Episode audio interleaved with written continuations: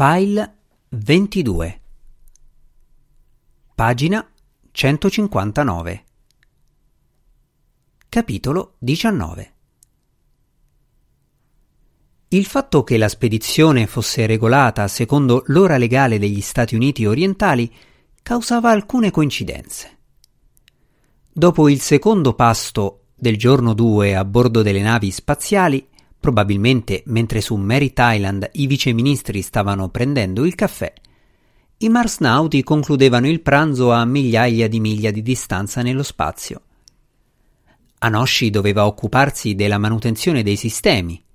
Bap e Tad dovevano preparare esperimenti nei laboratori, incluse le lezioni con atmosfera e senza atmosfera della gondola a gravità zero tra le due navi.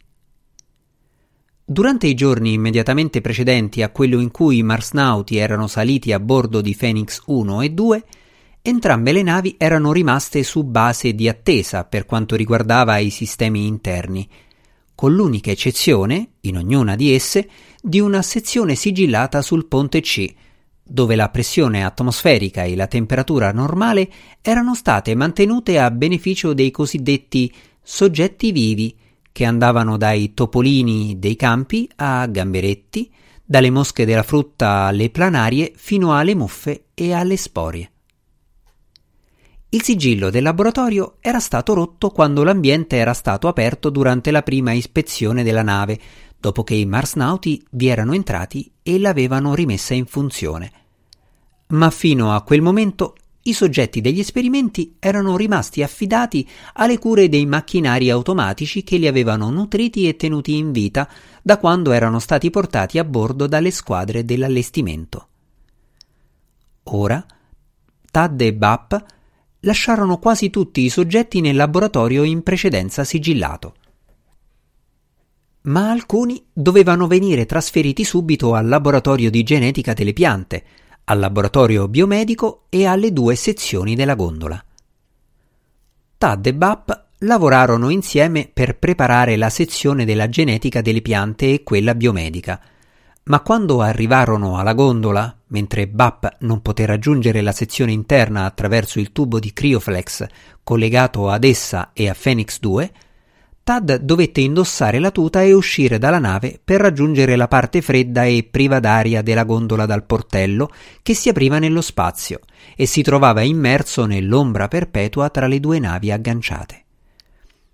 Era un lavoro difficile e goffo in una tuta spaziale, ma le spore e le colture che Tad portava alla gondola esterna erano contenute in vassoi che anche con i guanti più spessi si potevano maneggiare con una certa destrezza.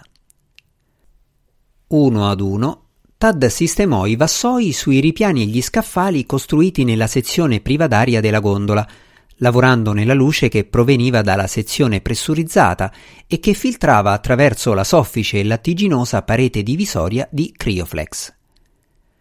L'ombra indistinta che vedeva andare e venire oltre la parete mentre lavorava doveva essere Bap, pensò Tad. A meno che fosse Dirk o Fedia di Phoenix 2. Ognuna delle navi doveva fornire una parte di materiale e di soggetti vivi agli esperimenti della gondola.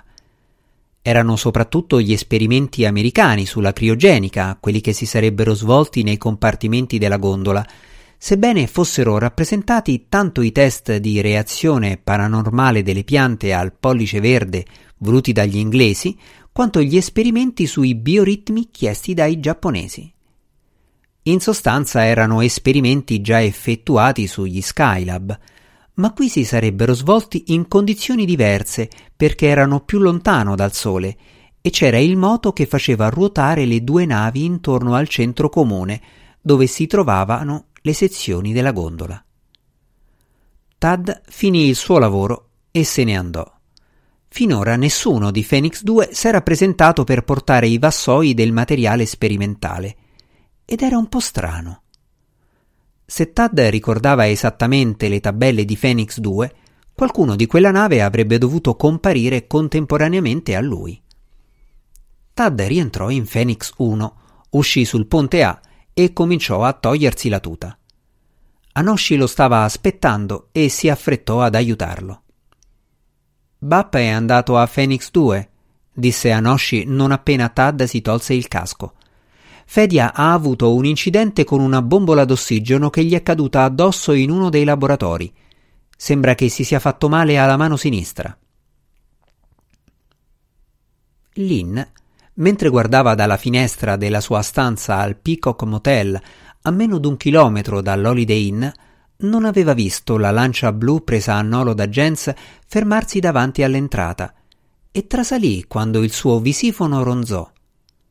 Attivò soltanto l'audio. Sì? disse. Lynn? disse una voce che lei riconobbe. Sono io, Barney Winstrom. Jens ha un impegno ufficiale imprevisto. Ha detto che ha telefonato, ma la sua stanza non rispondeva. Sono venuto a sostituirlo come autista. Oh, sì, sono appena risalita dal ristorante. È molto gentile, Barney. Vengo subito. Lynn prese il borsetto, si diede una rapida occhiata nel grande specchio.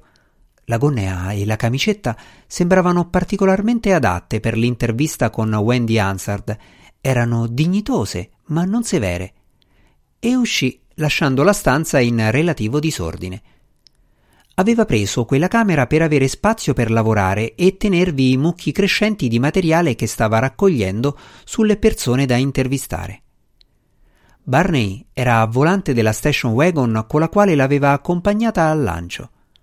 Le spalancò la portiera e la accolse con un sorriso. Santo cielo, disse Lynn lanciando un'occhiata alla parte posteriore della macchina, Cosa sono tutti quei giornali? Mi tengo al corrente di quello che dice la stampa straniera, rispose Barney facendo sollevare la macchina sul cuscino d'aria e avviandosi verso la strada. Qui non c'è un outlet regolare per le ristampe d'oltremare. Mi sono fatto mandare un carico di giornali stranieri da Miami.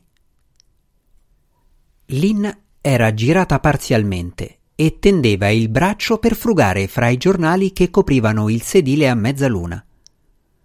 La Prensa, il Times di Londra, qualcosa in tedesco. Barney. Giapponese. Non mi dica che sa leggere il giapponese. Abbastanza per dare una scorsa ai giornali, disse lui.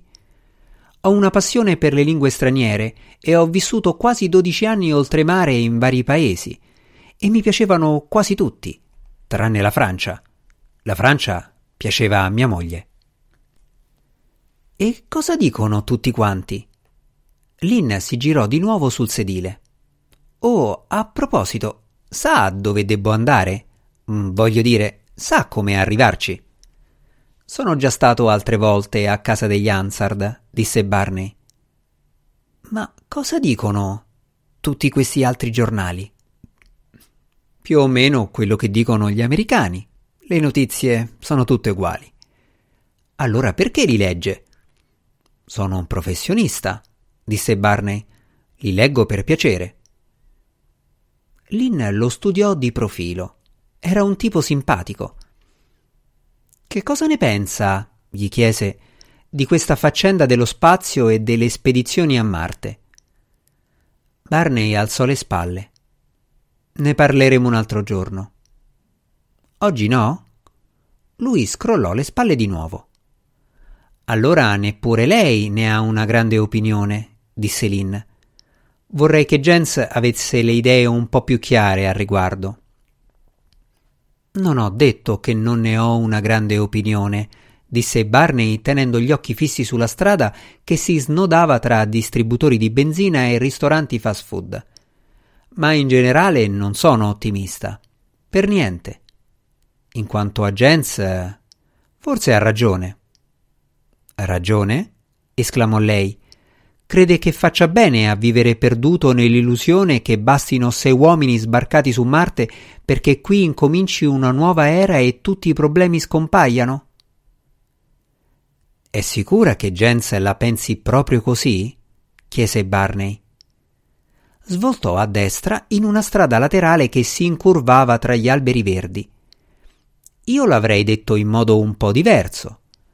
Jens pensa che sia il nostro futuro, pensa che sia l'unico futuro possibile. E forse in questo sono d'accordo con lui. sia che si tratti di due persone che viaggiano su un'overauto come questa, o due individui che vanno in giro con un gonnellino di corteccia e guardano il cielo per un momento e sentono un aereo supersonico di passaggio, prima di tornare alla ricerca di un paio di cavallette per riempirsi lo stomaco. Bene, bene, disse Lynn. La pensi pure come vuole, signora mia, disse Barney. La pensi come vuole, ma sono quelli come Jens, con le loro fantasticherie a far progredire il mondo. L'ho visto succedere tante volte e ci credo. E cosa succede quando il sogno va a sbattere in malo modo contro la realtà?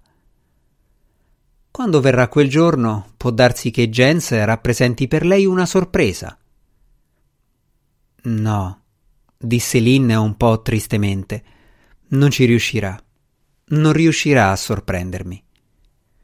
Aspetti e vedrà erano arrivati in fondo alla strada. Barney svoltò a sinistra in un'altra via un po' più stretta. Era pulita e simpatica.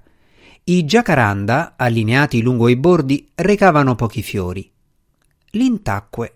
Proseguirono senza parlare fino a quando Barney si fermò davanti a una grande casa marrone con il giardino che digradava verso un canale artificiale. Eccoci, disse Barney. Lynn aprì la portiera e girò le gambe verso l'esterno, tenendo accostate le ginocchia e le caviglie.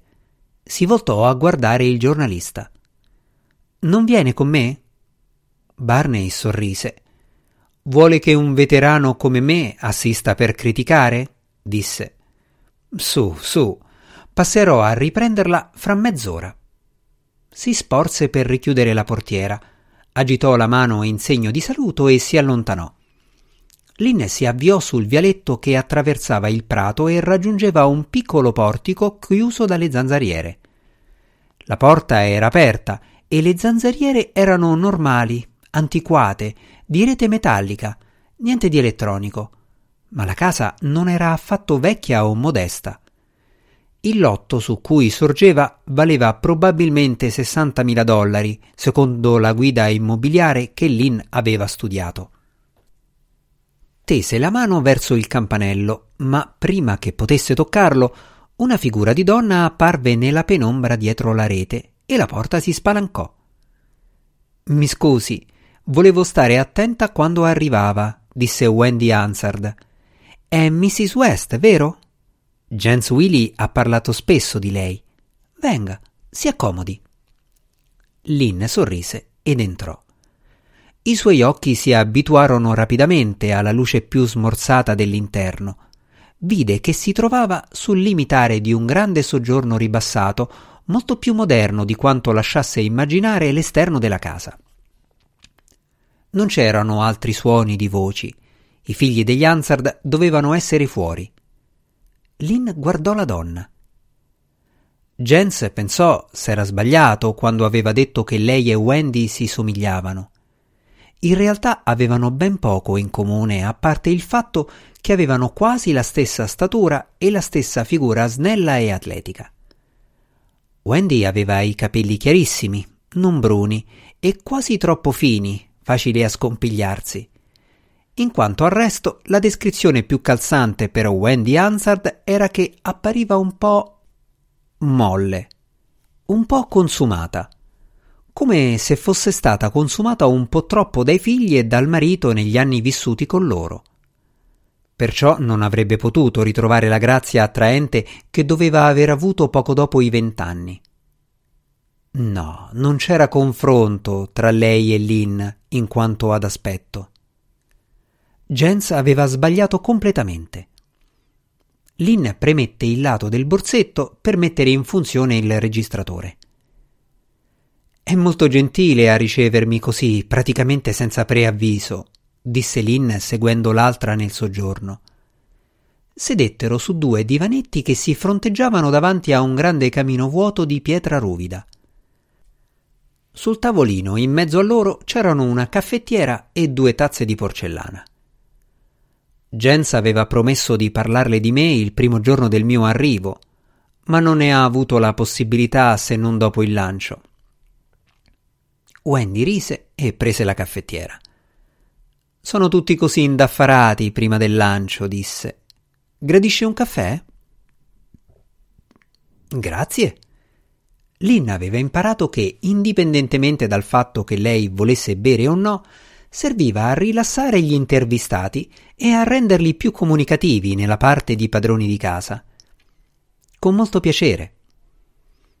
A proposito del breve preavviso, non deve preoccuparsi, disse Wendy. Farci intervistare è parte del nostro lavoro. Tutti quelli coinvolti nei programmi spaziali ci sono abituati, persino i bambini. Sì, penso che abbia ragione. Non sono qui i suoi figli, voglio dire. Arriveranno fra una decina di minuti. Immaginavo che avrebbe voluto vederli. Wendy porse una tazza piena di caffè. Non ha portato un fotografo? Oppure la raggiungerà più tardi? Ho pensato fosse meglio rinunciare in questo caso, disse Lynn. New World è una rivista che preferisce tenersi lontana dagli schemi ed è mio compito trovare qualcosa di diverso dal genere di servizio che dozzine d'altri intervistatori avranno scritto su di lei. Non è un po' difficile? Lynn sorseggiò il caffè. Era buono, come era prevedibile. Ci vuole fortuna, disse Lynn. Risero entrambe. Pensavo che quasi tutto ciò che è stato scritto su di lei e sulle mogli degli altri marsnauti sia la solita roba, stile torta di mele. Speravo che potessimo spingerci in altri campi. Wendy sorrise. Non ho molto tempo per gli altri campi, disse. Posso immaginarlo, disse Lynn, ma avrà qualche opinione sulle più vaste implicazioni di un volo interplanetario come questo sei nazioni che collaborano per portare per la prima volta alcuni uomini su un altro mondo. C'è la questione della sua filosofia e del modo in cui vi influisce il fatto d'essere così coinvolta. Filosofia è una parola molto grossa, disse Wendy con un sorriso. Ma lei ha una filosofia? Oh sì.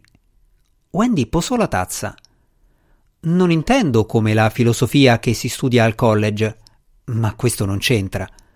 No, la mia filosofia sul modo di fare le cose. Il modo di fare le cose?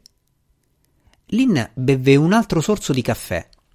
Era piacevole non farsi vedere a prendere appunti o a mettere in funzione un registratore da polso durante un'intervista. Per questo aveva nascosto il suo registratore nel suo borsetto. Voglio dire, continuò Wendy collocando una parola dopo l'altra come se camminasse su un tronco caduto attraverso un ruscello. Io credo che certe cose debbano essere fatte. Devono essere fatte perché sono necessarie. E il modo migliore in cui qualcuno può rendersi utile è farle. Immagino che si potrebbe chiamarla una filosofia dell'uso un'etica dell'uso. Alzò gli occhi dalla tazza e guardò Lynn. Forse le sembrerà nello stile della torta di mele, ora che ci penso, disse. No, no, ribatté Lynn. No, affatto. Ma io l'intendo in relazione alle cose grandi come in relazione a quelle piccole, disse Wendy la può applicare al modo in cui dovrebbero agire le nazioni come al modo in cui dovrebbero agire gli individui. Voglio dire, noi assegniamo ai bambini compiti da svolgere a casa perché imparino cosa significa avere una responsabilità. E così scopriranno, quando un uomo o una donna cresce, che non è possibile lasciar passare le cose che devono essere fatte.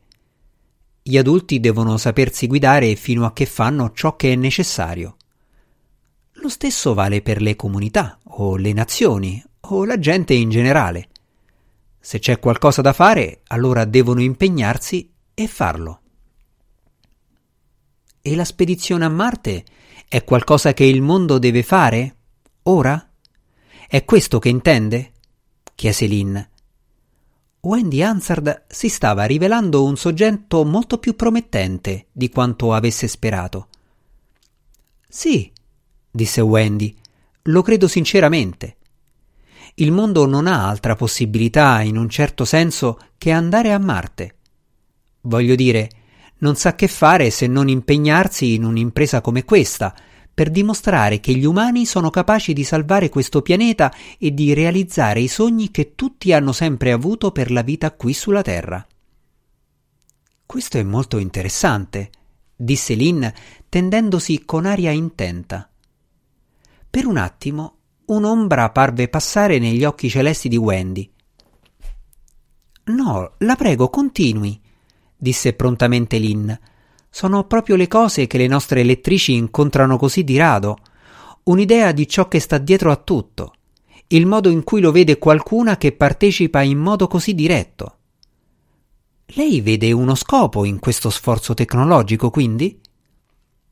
Naturalmente c'è uno scopo, esclamò Wendy, e molto più grande dei risultati pratici che tutti insistono a chiedere ai programmi spaziali. Dobbiamo continuare a crescere, non possiamo evitarlo. È una spinta fondamentale, istintiva, necessaria per acquisire nuovi territori e nuove conoscenze. Ed è in tutti noi, non soltanto nei nauti, ma in tutti noi. Ritiene che lei e i suoi figli ne facciano parte? chiese Lynn. Necessariamente, disse Wendy. Questo è molto interessante per le lettrici di New World, disse Lynn. Benissimo. Direbbe che lei e i suoi figli sono presi da questa spedizione quanto lo è suo marito? Wendy parve allontanarsi Lynn sentì ingrandire all'improvviso la distanza psichica fra loro. Accidenti, pensò. Stavamo andando così bene e all'improvviso sono andata a urtare contro qualcosa di personale. Ciò che voglio dire, continuò in fretta alla ricerca di qualcosa che richiamasse l'attenzione dell'altra, è che in molti casi sono stata colpita da persone che non soltanto non sono nauti, ma non potrebbero mai esserlo, e che si fanno prendere dal programma spaziale al punto che sembra impadronirsi di loro, corpo e anima. Anche Jens è così ora, anche se penso che lo supererà quando tornerà a Washington tra qualche settimana. No, disse Wendy, non credo che gli passerà. Lynn sentì un gelo, una strana collera nel tono deciso della voce. Bene, può darsi, disse con fare leggero. Vedremo. Dopotutto lui deve continuare a vivere sulla terra. Non ha importanza, disse Wendy. Alle spalle di Lynn venne all'improvviso il suono brusco della porta che sbatteva e poi i passi che si fermarono di colpo appena oltre la soglia. Si voltò e vide una ragazza sui 14 anni e un ragazzo alto e magro di qualche anno più vecchio. Non avrebbe mai immaginato che la loro apparizione le desse tanto sollievo. Seduto nel primo ristorante che aveva trovato con una tazza di caffè che non voleva, lasciata a raffreddarsi sul tavolo davanti a lui, Barney leggeva lentamente i giornali nelle lingue che conosceva meno bene. L'unico giornale russo che gli avevano portato, a parte un breve riassunto degli avvenimenti del giorno 1, avrebbe potuto essere scritto due settimane prima per quanto riguardava la spedizione. Ma anche i giornali inglesi, europei, indiani e giapponesi si conformavano a un modello molto simile. In ognuno di essi c'era un riepilogo delle informazioni date dal controllo della spedizione circa le attività dei marsnauti e il riepilogo era riecheggiato e ampliato in quasi tutti i giornali da una descrizione interpretativa e fantasiosa che cercava di mettere il lettore nei panni dei marsnauti e di colmare le lacune lasciate dall'incolore resoconto ufficiale. Ma anche quelle poche notizie messe insieme costituivano soltanto una piccola frazione dello spazio dedicato alla spedizione. La maggioranza schiacciante dello spazio era invece occupata da servizi e articoli vari relativi all'avvenimento. C'erano notizie sui personaggi importanti giunti a Cape Canaveral per il lancio da ogni parte del mondo. C'erano resoconti dei discorsi sulla spedizione e dei commenti di personalità politiche e scientifiche. C'erano previsioni sui problemi che si sarebbero incontrati durante i tre anni del viaggio, materiale sull'installazione e l'hardware della NASA, fotografie dello shuttle e delle due navi della spedizione prima del lancio, diagrammi che mostravano come i booster shuttle le avevano portate nell'orbita a iniezione per Marte e poi si erano separati dalle rispettive navi. Infine c'era una quantità di materiale relato non molto strettamente, come il pezzo sul giornale italiano secondo il quale Mary Thailand era diventata un nuovo centro di ritrovo per i personaggi ricchi e famosi del mondo civile e con l'andare del tempo avrebbe potuto diventare un centro culturale. Barney sorrise fuggevolmente nel leggere quel servizio, poi ridivenne serio. Non era vero, ma ciò che suggeriva non era lontano dalla realtà. Almeno per il primo mese, intorno al Cape, ci sarebbe stata una colonia di individui che facevano notizia, raccolti intorno alla piccola enclave di personalità politiche e scientifiche internazionali attirate dalla spedizione e questo serviva esclusivamente a indicare quel che lui aveva previsto. La spedizione veniva considerata come un pretesto non troppo importante per una fiesta internazionale. Erano dati per scontati il suo felice ritorno e tutte le imprese che avrebbero dovuto compiere lungo la strada. E così pure erano date per scontati le navi spaziali, i marsnauti e tutto il lavoro tecnologico, la conoscenza e l'efficacia dei sei programmi spaziali nazionali che avevano lanciato Phoenix 1 e 2 sulla strada per Marte. I lettori dei giornali ormai venivano condizionati per omissione all'idea che non potevano accadere incidenti, che nessun guasto imprevisto poteva frustrare la spedizione. Se qualcosa fosse andato male dopo un simile condizionamento, non sarebbe stato facile spiegarlo ai cittadini del mondo. Barney smise di leggere e diede un'occhiata all'orologio. Erano le tre meno dieci ed era già passata l'ora in cui avrebbe dovuto tornare a prendere Lynn. Raccolse i giornali e uscì. Tad e Fedia sedevano uno di fronte all'altro al tavolo del quadrato. Questa volta era il quadrato di Phoenix 2 ed era stato Tad a portare le tabelle sparse sul tavolo. La mano sinistra di Fedia, avvolta nella benda di garza, era posata su alcuni di quei fogli. Berne e Dirk erano stati con loro fino a pochi minuti prima. Ora, per la prima volta da quando Tad era arrivato a Phoenix 1 con le tabelle, era solo con Fedia. Tad lanciò un'occhiata alla mano fasciata. È molto grave? chiese a voce bassa. Come ti ho detto appena sei venuto qui, disse Fedia impassibile, è una sciocchezza. Si guardarono negli occhi. Tad annuì. Bene, disse passando un fascio di tabelle attraverso il tavolo. Fedia le prese con la mano illesa. Ecco come credo che potremmo cavarcela nel modo migliore. Un uomo si occupa della sezione esterna della gondola e di tutte le attività extraveicolari per entrambe le navi. Ho modificato le altre tabelle per distribuire il carico di lavoro e la parte dei tuoi compiti che non potrai svolgere con una mano sola. Fedia studiò le tabelle in silenzio per alcuni minuti mentre Tadda attendeva. Poi tornò a guardarlo in faccia. Il carico di lavoro c'è ancora tutto, disse, ma su Phoenix 1 sei tu quello che si addossa a tutti i compiti tolti a me. Non direttamente, disse Tad.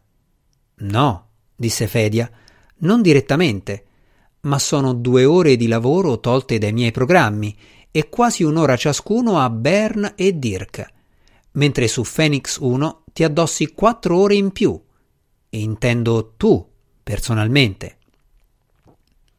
Tad lo fissò con aria decisa. Nella mia qualità di comandante della spedizione disse io ho più doveri indipendenti e più tempo libero di chiunque altro. Quelle quattro ore, appunto, le assorbo nel tempo libero. Sai benissimo che questo non è vero, disse Fedia. Non è possibile. È possibile, disse Tad. Come? Tad si assestò sulla sedia. Come mi hai detto tu appena sono venuto qui, disse freddamente. Tu hai una piccola ammaccatura alla mano, nient'altro. Non te lo chiederò più. Fedia rimase immobile per un lungo istante, senza parlare. Sta bene, disse poi. Non ti chiederò come hai intenzione di far funzionare l'intera faccenda. Ma cosa ti fa credere che il controllo della spedizione accetterà? Indicò con la mano destra le tabelle e le variazioni che Tad aveva apportato a matita. Dovranno accettare, disse Tad. Ormai non hanno più scelta. Qui nello spazio, se proprio si deve arrivare a questo, nessuno può darci ordini, tranne noi stessi. E se loro si agitassero troppo, sarebbe una pessima pubblicità per la spedizione. Fedia annuì lentamente. Ma tu avrai bisogno di aiuto, disse. Non puoi fare tutto quanto da solo. Non ho bisogno di aiuto, disse seccamente Tad, e niente discussioni. Radunò di nuovo le tabelle in un mucchietto al centro della tavola. E anch'io non ho scelta? chiese Fedia. Appunto, disse Tad. Si alzò in piedi e scostò la sedia dal tavolo.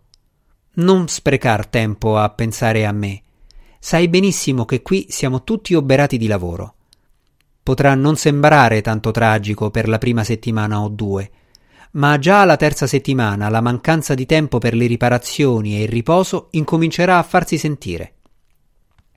Voi cinque lavorerete da tre a quattro ore al giorno più del previsto. Lo sappiamo tutti e due. Io sto facendo semplicemente le ore in più adesso, secondo l'emendamento delle tabelle. E una settimana e mezzo o due settimane prima di tutti noi, disse Fedia a voce bassa. Ti ripeto che posso assorbire quasi tutto il lavoro in più, disse Tad. Continuava a parlare sottovoce. Fra tre settimane sarò più in forma di tutti voi. Non è affatto vero, disse Fedia, e anche questo lo sappiamo. Ma prima che Fedia avesse finito di parlare, Tad s'era già voltato ed era uscito. Fedia lo sentì entrare nel tubo d'accesso per ritornare a Phoenix 1 attraverso il condotto di Crioflex. Molto serio in viso, Fedia si alzò, prese le tabelle dal tavolo, le mise sotto il braccio e si avviò verso la sua cabina. Pagina 170